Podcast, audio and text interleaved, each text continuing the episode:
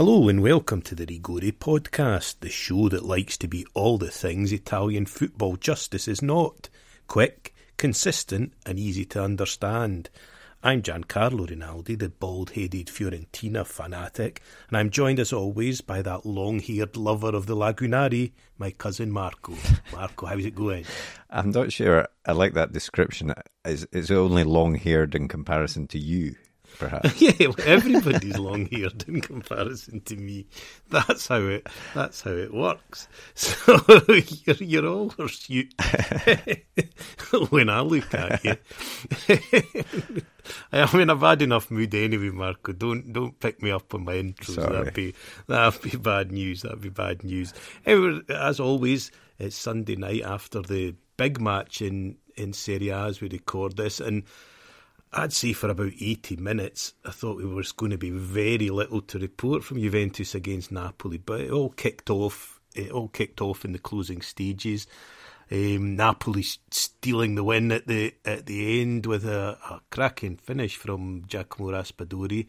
Um, but that probably isn't what people are going to be talking about. I think there's there's probably uh, well two incidents of well one one that certainly had to go to VAR that was the real talking point before that. Marco, it, what was your what was your thinking on what on what happened? Yeah, well, I mean, I agree. It was a pretty dire game. I thought until almost injury time was was when it came to life. Um, the incident you're talking about um, is the goal that Juve scored. That was then Di Maria uh, scored a goal, but it was then eventually disallowed via VAR for a foul by Milik on Lobotka, so they said. I have to say, I have some sympathy with Juve on this one because it looked a very soft decision. It looked to me like both players basically almost get to the ball at once, and to say that Lobotka got there first and therefore it was a foul seemed a bit harsh. And it's the sort of goal that in the past would never ever have been disallowed. And uh, you know, it's another example. We've moaned about VAR a lot, and I think I started this season generally being in favour of VAR, but um, as the season's gone on, I, I, just think it causes more issues than it than it solves. Uh, goal line technology absolutely is good, but everything else, I'm I'm starting to have my doubts about. I have to say.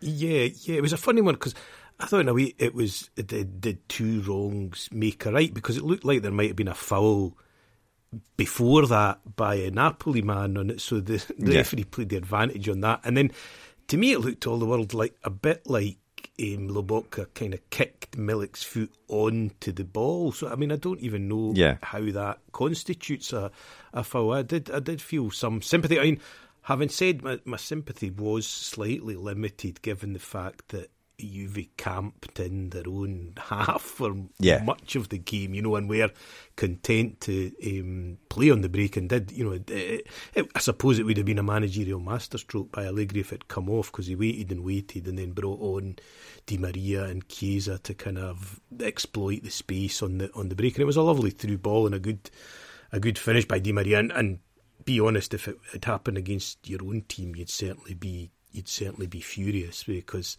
it didn't look a lot in it, and to rule out a goal in a big. I mean, in the end, I don't think it's going to have any great say in the title race. No.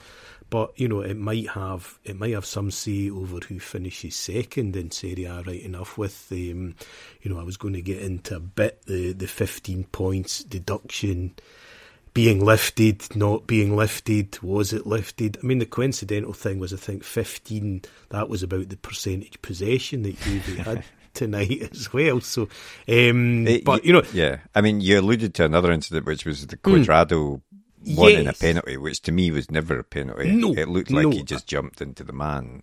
It, absolutely, that's a Cuadrado trick yep. that he's used for many years. That and sticking his bum out and falling over, which is absolutely a Cuadrado move. No, there was nothing in that. No, the the only other one which there was was we should also see that. I mean, because listeners, if you've not been listening for a while, Dusan Vlahovic did put yeah. the ball in the net, which is a rare, which is a rare occurrence. And um, but that that was also ruled out. I mean, I can only assume that they quickly checked that because it did look touch and go. Chiesa slightly over hit the ball, cuts it back from the byline, and it, it, it looked like it had all gone over the line, but I never saw any conclusive at no. this stage anyway. But my, no my understanding is that um, unlike working on that as we yeah exactly. But I mean, unlike the rest of the technology, the goal line tech basically works immediately, so they immediately know if it's gone over the line. I think so, um, and it did look from one of the the angles that it, it, you know it was tight, and Chiesa I thought did well to get to it and cut it back, but it was just over the line. I think so. Again, I'm not sure um, that Juve can can moan too much about that one.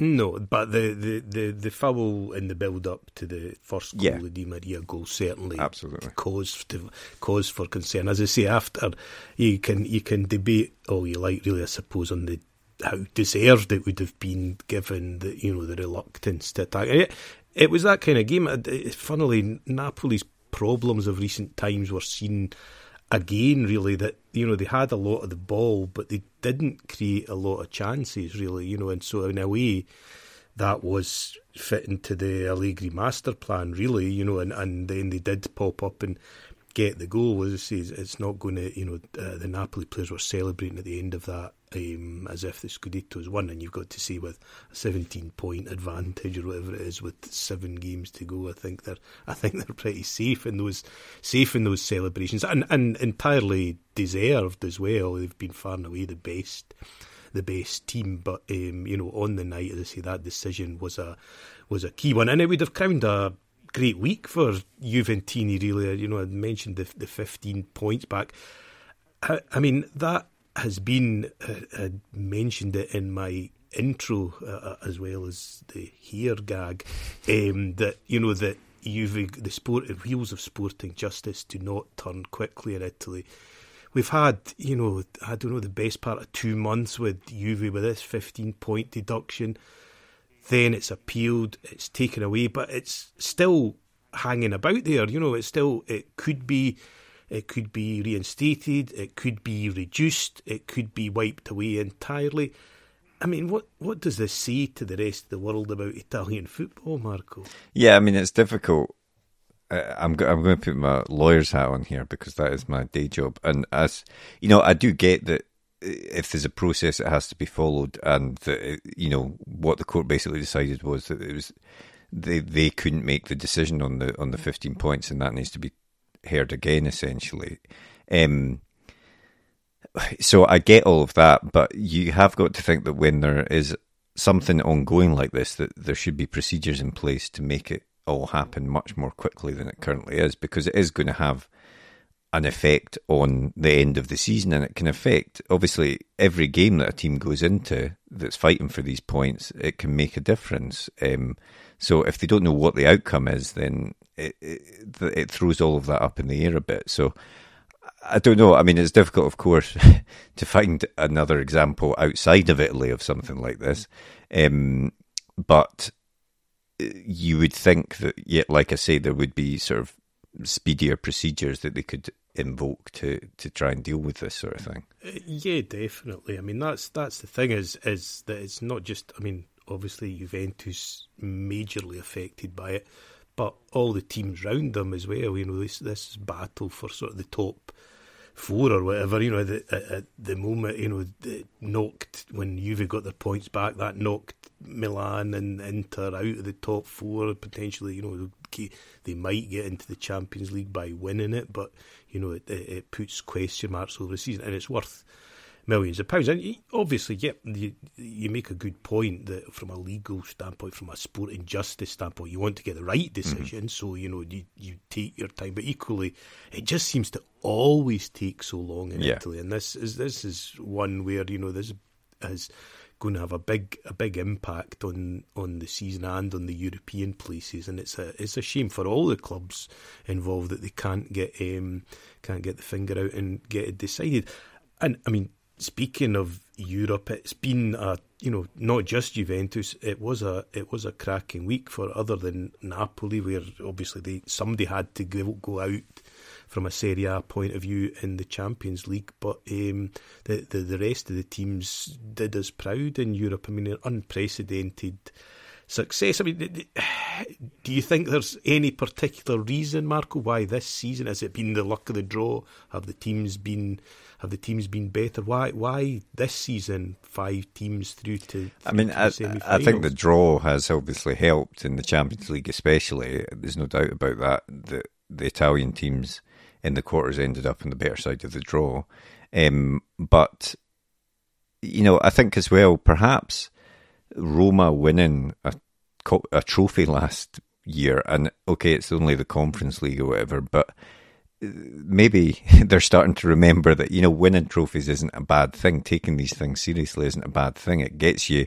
not only rewards financially, but also it gets fans back on side, which brings them back into the stadiums and stuff. So I, I think they're maybe starting to take these competitions a bit more seriously uh, especially the sort of Europa and Europa Conference League, and that can only be a good thing. And then combined with what we've discussed before about, you know, the coaches in Italy being able to, you know, make more of a lesser lesser group than than some of the other leagues.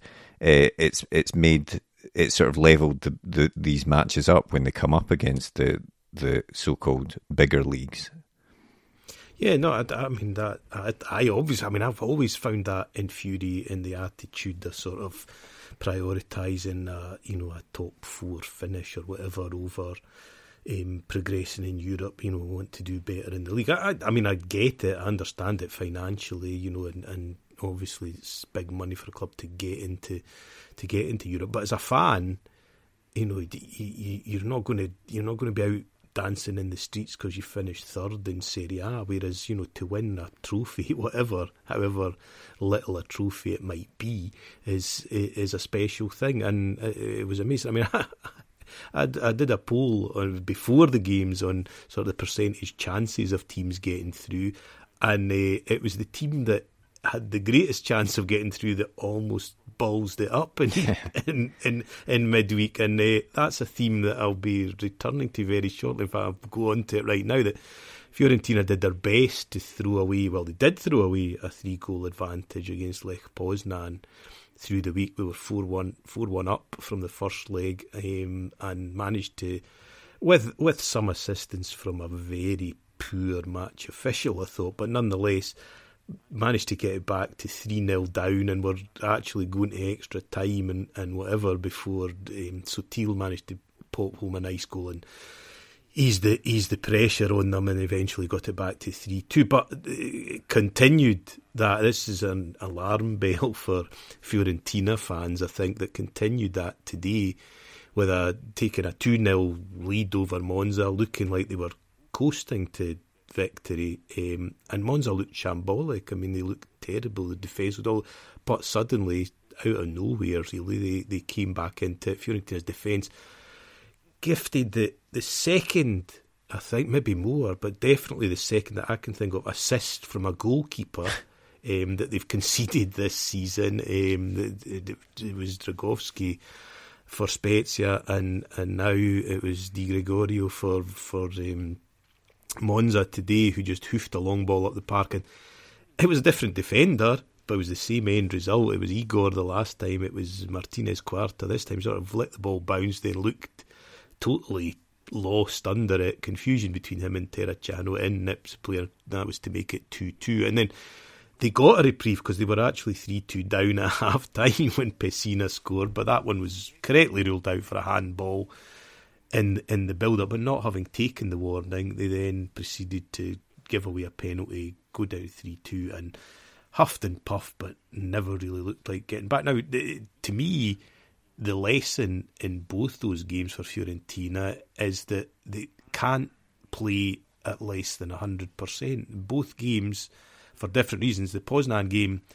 they started like a team that thought they could not stroke. I don't think they were taking it for granted, but they started it as a team, kind of playing within themselves, wanting to keep the ball, want to fit, and then it's very hard to change gear. Yeah. Whereas what ha- what happened today was that they went out with a great attitude, but then at two 0 it, it, it switched again. They they went to the kind of we'll pass it back to the goalkeeper, we'll play it around, we'll not look to get goals, and that's just not. I mean, they're not good enough to do that. I mean, they also made changes to personnel, which again, we could get into the, you know, there's a best 11 there definitely, and the drop off in some positions is quite significant. Um, but it's just that thing of having to be on it for. I mean, and you see Italiano, he's on it for 90 minutes because he's jumping up and down like an idiot, and that's what's taking them on this great run. But there's a danger that, you know, it could all fall apart, and that would be very typically Fiorentina if it did and slightly worries me with a Coppa Italia semi final coming up against Cremonese, where, guess what? They've got a two goal lead to protect, and, you know, they've shown themselves not very good at protecting even bigger advantages. So it's a, it's a slight it's a slight cause for concern as a Viola fan. Yeah, no, I can, I can understand that, and yeah, it's not been you know, but you've you have been on a great run of form up until these games. Um, uh, yeah, you've just got to hope that that Italiano can sort of drive into them that they do need to play 100% for the rest of the season to, to, to get something out of it. And, you know, I, I, I still think that they've got the chance to, to, to do that because in the Conference League, they've got a, a decent chance of, of getting to the final there, I think. And then, um, the, okay, Europe via the league looks unlikely now. Um, but you've got the, the Coppa Italia as well. So I wouldn't get too despondent. I know it's been too, no, it's been a bad mm, week, but bear, put, putting it in context of the past yeah, few weeks, it's not too yeah, bad. Yeah, uh, you're absolutely right. And I mean, although I was raging, at, I mean, you know, to throw away a two goal lead is infuriating. There is a part of me says, well, you know, to be honest, I would punt the league now for you know three or four more wins in the cup competitions. Really, you know, I don't even need a win on Thursday. I just settle for a win in the final of the Coppa Italia, a draw, a draw on Thursday, a win in the final of the cup, and then enough results to get to a, a European final and, and win that. So you know, there's really five big games because we've been so bad at the start of the season. It's effectively left that there's sort of five potentially huge games for Fiorentina. And remember, it's worth remembering that someone pointed this out to me today that Fiorentina haven't been to a European final since 1990. Yeah. So it's it's uh, and they've lost a couple of semi-finals um, horribly to Rangers and Sevilla, if a memory serves, although I've tried to block those out. So you know that that would be a huge thing. So so you're right. I mean, globally, you always take the season in its entirety rather than like, no one defeat is painful, but um, there's still plenty of time for them to redeem themselves and do something that not many Fiorentina teams do and lift a and lift a trophy by the end of the season. But where my misery is uh, has returned a, a, little bit, things seem to be going rather well in, in Venice. Marco, fill us in on a, a resounding triumph, and uh, could be. Is this the first time in the season? I mean, other than when the league started and everyone was on no points, that Venezia have been closer to the playoffs than the playouts I, this season? I think that could definitely be the case, which is incredible. But um, yeah, I mean, today's performance was one of the best of the season. Ternana were only a a point or two off the playoffs. Um, you know, so uh, ostensibly a, a, hard game, hard place to go, but we absolutely dominated from the start. They didn't look like much of a threat, um, and we just once we got our first goal, we started playing some, you know, really good football, counter-attacking football sometimes on the break, but creating some great moves and scoring some good goals. Pohjanpalo, of course, we even had the had the chance to miss a penalty as well, which you know would have put the icing on the cake. But I, I just think that Vanoli has turned something around um, in the past few weeks. We lost to Reggina it's the only bad result that we had, and I moaned last week about how we shouldn't have lost that game, uh, thanks to VAR. But um, uh, he he seems to have settled on a team. Everyone seems to be playing for each other. Cheryshev came on today with Chervo, the young winger, and Chervo set him up for the goal, an easy goal, which Cheryshev finished well. But he his immediate reaction was to run over to Chervo and congratulate him. So there does seem to be a real team spirit, which, as we b- both know, is so important in these in these situations. And I think that has lifted us away from the relegation threat, which isn't gone entirely. But I would say another win maybe four points and it should be gone entirely. But as, as you've just said, maybe we should be aiming slightly higher because we're only four points off the playoffs at this stage. Which, okay, there's only four four games to go, but we are on good form, and there isn't really a team having played Genoa and Frosinone already. There isn't really a team that I would fear to play in the playoffs at the moment. Um, that, that, that's so what I was going to. That was what I was going to say to you. Was hitting form at the right time is such a key thing, and the, there are a lot of teams in the mix. That's the only flag yes. element, really. If it was just a question of making up the points, because the teams that are at the bottom end of those playoffs are not in great no. form. Your Regginas, Pisas, whatever. You know, the, the teams certainly at the top are still strong, but you know that that bottom end is not unreachable. It's just a question of whether there's maybe a, a weight of too many teams to get through that you would need, you know, too many results to go in your favour. But definitely seem to just be clicking at what could potentially be the, the right time. And always beware, I'd beware that team that sneaks into the playoffs on the last day. I think because they come in without the disappointment of you know there may be a team, although it's I think I think we know that probably Frosinone and Genoa are the two best mm-hmm. teams in the in the league. Uh, Bari fans may may disagree, but you know I think I think they've been consistently the strongest sides. You know, but there is a, always an element of disappointment if you've been thinking, yeah, I could maybe get this automatically. Yeah. Then to be the kind of to be the one team, the, the sort of the top team that misses out on on automatic promotion. It's always a bit of a pain. Whereas a, a sneaky wee Lagunaro that you know pinches in in his gondola in the last minute to to steal the prize would be would be quite would be quite nice, wouldn't it? Oh, it wouldn't be bad. But I, I want to stress that my, the priority is let's stay up. You know, if we get into the playoffs, then that would be absolutely amazing. Um, and we are on good form, so it would be interesting to see what happens.